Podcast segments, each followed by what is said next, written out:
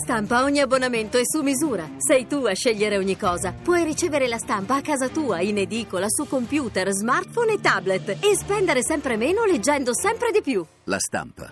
Il futuro è quotidiano. L'economia prima di tutto. A cura di Roberto Pippan. Ciò che ci manca è il tempo, bruciato nelle parole spese vanamente, perché il Nord è sull'orlo di un baratro economico che trascinerebbe tutto il nostro Paese indietro di mezzo secolo, escludendolo dal contesto europeo che conta. È questo che vogliamo?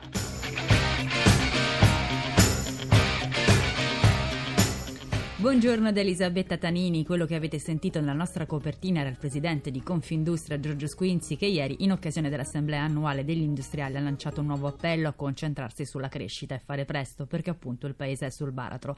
Situazione che abbiamo trovato, commenta il ministro dell'economia Fabrizio Saccomanni che aggiunge le misure che abbiamo preso insieme a quelle al pagamento dei debiti della pubblica amministrazione hanno lo scopo di migliorare il clima psicologico. A confermare però l'analisi di Squinzi arrivano ancora dati negativi per i nostri consumi, di questo è altro parliamo con il nostro primo ospite di oggi, il sottosegretario all'economia Pierpaolo Baretta. Buongiorno. Buongiorno, buongiorno a voi.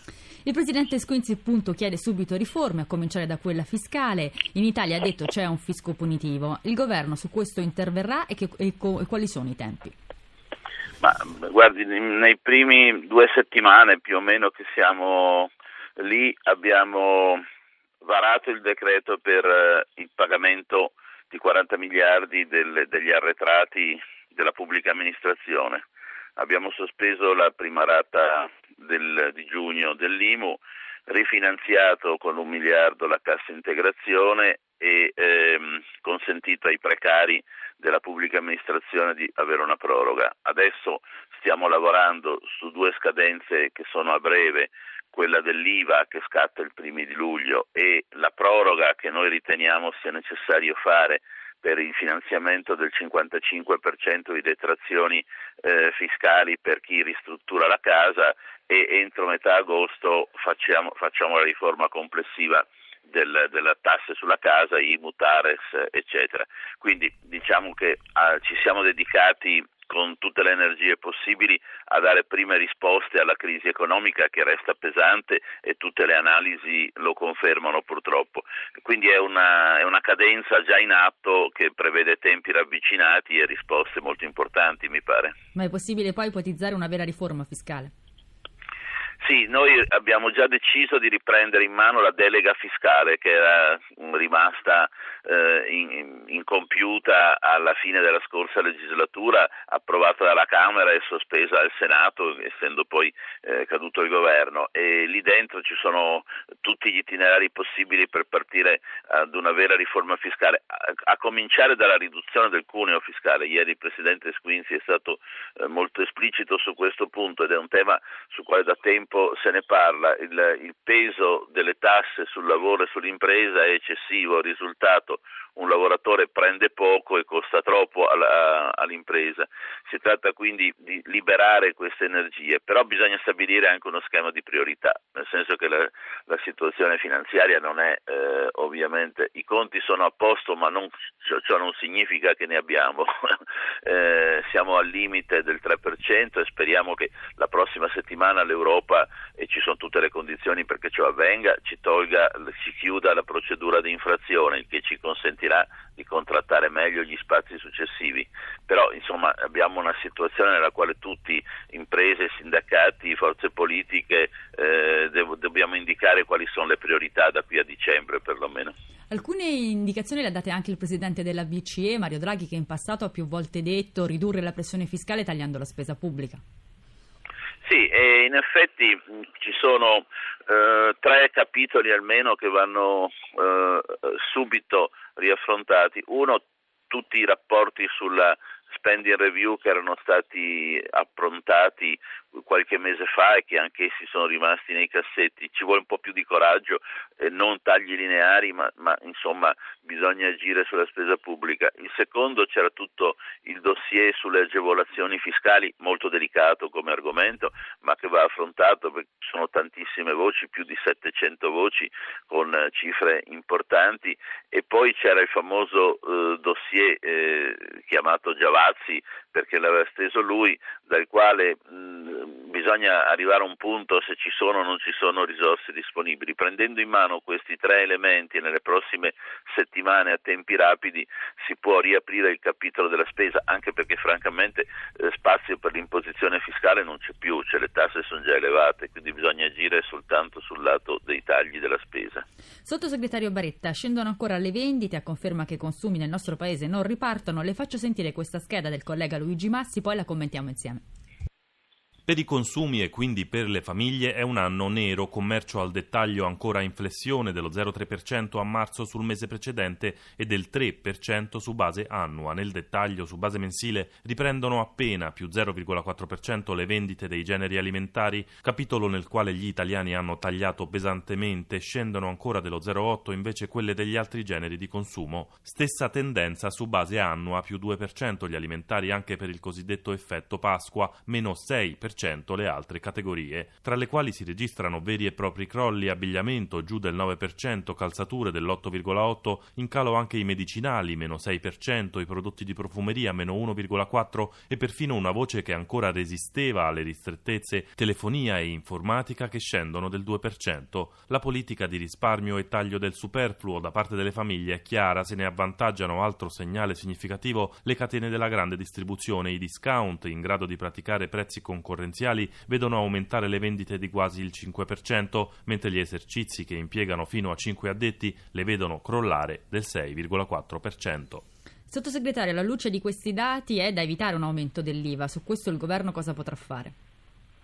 Ma l'opinione prevalente generale è quella che questo aumento di un punto dell'IVA eh, contribuirebbe pesantemente ad aggravare questa situazione che è già eh, diciamo, tragica, diciamo la verità, perché lo vediamo tra l'altro anche nelle chiusure di negozi, la, la, il lungo elenco di, di saracinesche tirate giù nelle nostre città, nei nostri paesi. Quindi questo è sicuramente un tema. Non credo che basti la riduzione eh, dell'IVA perché è un punto e quindi sì, in, influenza negativamente, ma qui si tratta di rilanciare eh, i consumi. Bisogna, allora sull'IVA non c'è dubbio ci stiamo lavorando e sappiamo che il, sono 2 miliardi circa il valore eh, della, della, del rinvio del, dell'aumento dell'IVA eh, di, di, dei sei mesi di quest'anno, ma credo che non basti, bisogna poi intervenire anche con stimoli reali eh, non solo agli acquisti ma anche alla ripresa dell'attività economica, ecco perché io parlo anche di riduzione del, del cuneo fiscale. E quindi insomma, in qualche modo in queste settimane va aperta una discussione, oltre che agire per, per evitare che scatti l'IVA, va aperta una discussione con, con, parti sociali e forze politiche perché si decida lo schema di gioco, diciamo così, dei prossimi sei mesi. Lei diceva la discussione con le parti sociali, proprio con le parti sociali è, con, è partito qualche giorno fa il confronto per quanto sì. riguarda il piano lavoro, ieri anche Draghi ha detto che l'allarme disoccupazione è pericoloso, soprattutto è una minaccia per la stabilità sociale, il problema però anche in questo caso per il piano lavoro è quello delle risorse, l'altra volta nell'incontro con le parti sociali il ministro Giovannini ha detto dobbiamo ancora quantificarle, lei qualche giorno fa ha detto non ci sono tantissime risorse. Sì, non ci sono in generale, dopodiché appunto bisogna decidere dove vanno allocate. Eh, ci sono alcuni interventi che possono essere anche fatti eh, con eh, risorse molto contenute, per esempio non c'è dubbio che adesso col 12% di disoccupazione è, è necessario e urgente far eh, riattivare canale delle assunzioni e quindi in qualche modo una maggiore flessibilità in entrata anche rispetto all'attuale legge sul mercato del lavoro può essere consentita. Lo scambio con le imprese va fatto in maniera chiara, eh, evitiamo che aumenti l'IVA, lavoriamo sul cuneo fiscale, però contemporaneamente portiamo giovani al lavoro. Grazie sottosegretario Pierpaolo Baretta per essere stato con noi, buona giornata. Grazie a voi, buongiorno. Sono le 7, 50 minuti e 33 secondi, cambiamo argomento. Ieri è stata una seduta pesante per le borse europee, bruciati 163 miliardi di euro. Ce lo racconta in diretta da Milano Alberto Barbagallo. Buongiorno da Milano. Beh, anzitutto diciamo che ieri la borsa di Tokyo ha perso il 7%, è stato il peggior ribasso da quello di 10 punti e mezzo che ci fu eh, in Giappone dopo il terremoto del 2011. Un crollo in borsa scatenato dal rallentamento delle industrie cinesi, dalla pioggia di vendite sui titoli di Stato giapponesi con un forte aumento dei loro rendimenti effettivi. Pesante il bollettino delle chiusure in Europa. Londra, Parigi e Francoforte hanno ceduto poco più di due punti percentuali. Peggio Milano, Fuzimib giù del 3%, nemmeno un segno positivo fra i 40 titoli maggiori e perdite oltre i 4 punti percentuali ieri nel comparto finanziario. In questo clima ieri è tornato a salire lo spread. Sì, e la preoccupazione che ha colpito l'immenso debito pubblico giapponese ha effetti anche sul nostro. Lo spread BTP Bund è risalito ieri a 264 punti base con il rendimento del BTP a 10 anni poco sopra il 4%. Alberto, come stanno andando stamane le borse asiatiche?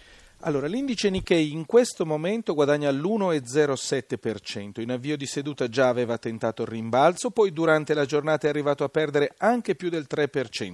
La Bank of Japan annuncia interventi per scongiurare la volatilità sui titoli di Stato, ma la tensione rimane. Comunque, più 1,07% il Nikkei adesso, Hong Kong stabile, eh, l'indice Hang Seng cede lo 0,01%. Previsioni per l'apertura delle borse europee tra circa un'ora. A giudicare dai future sugli indici azionari, adesso in Europa si prospetta un avvio di seduta incerto e contrastato. Del resto, ieri sera i listini americani non hanno seguito poi la via del ribasso, hanno chiuso pressoché stabili e quindi è difficile, è difficile fare previsioni oggi, ma sembrerebbe un avvio abbastanza contrastato. Grazie Alberto, staremo a vedere. Io ringrazio ancora Alberto Barbagallo della redazione di Milano. Abbiamo sentito dietro le perdite di ieri ci sono i timori per la frenata della locomotiva Cina e per le nuove mosse della Fed, la Federal Reserve. Ne parliamo con il nostro secondo ospite di oggi, Francesco Pratesi, analista di Martingale Risk. Buongiorno. Buongiorno a tutti. Partiamo dalla Cina. L'indice sul settore manufatturiero cinese è sceso a maggio al 49,6 punti sotto la soglia dei 50. Perché questo dato è così importante? Perché ha scoraggiato gli investitori e convinto a una serie di, di vendite? Ma è un dato importante perché è un indicatore del, dell'andamento della, dell'economia cinese, del PIL cinese. Per la prima volta da sette mesi è sceso sotto il 50 e quindi diciamo che il 50 è un po' la linea di demarcazione tra un'economia che cresce e un'economia che retrocede. Eh, in questo caso la Cina è un'economia che ancora cresce in effetti perché cresce come mh, previsto dagli analisti al 7,5% quest'anno, che è un livello per noi fantasmagorico sarebbe per, per, l'Europa avere una crescita così, però per la Cina paradossalmente invece una crescita del 7,5% è una crescita molto bassa perché è la peggiore addirittura negli ultimi 23 anni e questo paradossalmente deprime poi anche gli altri paesi del mondo, Questo... in particolare il Giappone. Quel, quello di ieri è stato diciamo, una seduta negativa dopo tante sedute positive, soprattutto nell'ultimo mese. Sono state infatti le politiche monetarie espansive della Fed e della banca giapponese a dare fiducia ai listini mondiali. Per quanto riguarda gli Stati Uniti, però, c'è qualche dubbio su quello che farà in futuro Bernanke. Il numero uno della Fed ha infatti da una parte dato fiducia facendo intendere che gli stimoli all'economia continueranno. In questo caso si parla di 85 miliardi di dollari al mese di stimoli. Lui però si immagina che piano piano questa manovra possa rallentare. Del resto non durerà all'infinito, Pratesi, questo sostegno all'economia. Assolutamente, sono anni oramai che la Fed sta in qualche modo drogando diciamo, il, l'economia americana attraverso sia tassi zero e sia queste iniezioni di liquidità che permettono di comprare titoli del tesoro. Questo è stato un qualcosa che, mh, che è stato molto utile per far crescere negli ultimi tempi l'economia americana e anche ridurre il tasso di disoccupazione, però evidentemente essendo una misura eccezionale, straordinaria, per definizione non può durare in eterno e quindi arriverà il momento in cui anche Bernanke dovrà fare i conti con l'interruzione di questa, questa politica e quindi con le possibili conseguenze in termini di economia che smette di crescere e anche conseguenze a livello di contagio eventualmente su altre economie e questo è chiaramente un qualcosa che lo spaventa. Cosa dobbiamo aspettarci nei prossimi giorni per quanto riguarda le borse, quanto saranno la reazione e soprattutto abbiamo visto ieri è tornato a crescere lo spread italiano? Ma sicuramente ehm, l'impressione è che stiamo entrando in una zona di eh, maggiore volatilità. Il problema in particolare per le borse europee, quindi anche per le borse italiane, è che l'Europa è un po' vittima di quello che sta succedendo nelle altre piazze, perché eh, la Banca Centrale Europea, non avendo purtroppo gli stessi strumenti che hanno la Banca del Giappone o anche la Federal Reserve americana, eh, non avendo quindi la possibilità per esempio di stampare monete, quindi di usare anche la leva della liquidità creata, eh, in qualche modo, è, mh, mm, in qualche modo contagia- può essere contagiata da fenomeni che avvengono, come sta avvenendo in questi giorni, al di fuori dei suoi confini, quindi in questo caso dalla Cina, dal Giappone o dagli Stati Uniti. Grazie. Io, prego. Grazie a Francesco Pratisi per essere stato con noi. Io ringrazio anche Francesca Librandi per l'assistenza al programma. Marco, ti ricostituisco. Grazie, grazie Elisabetta.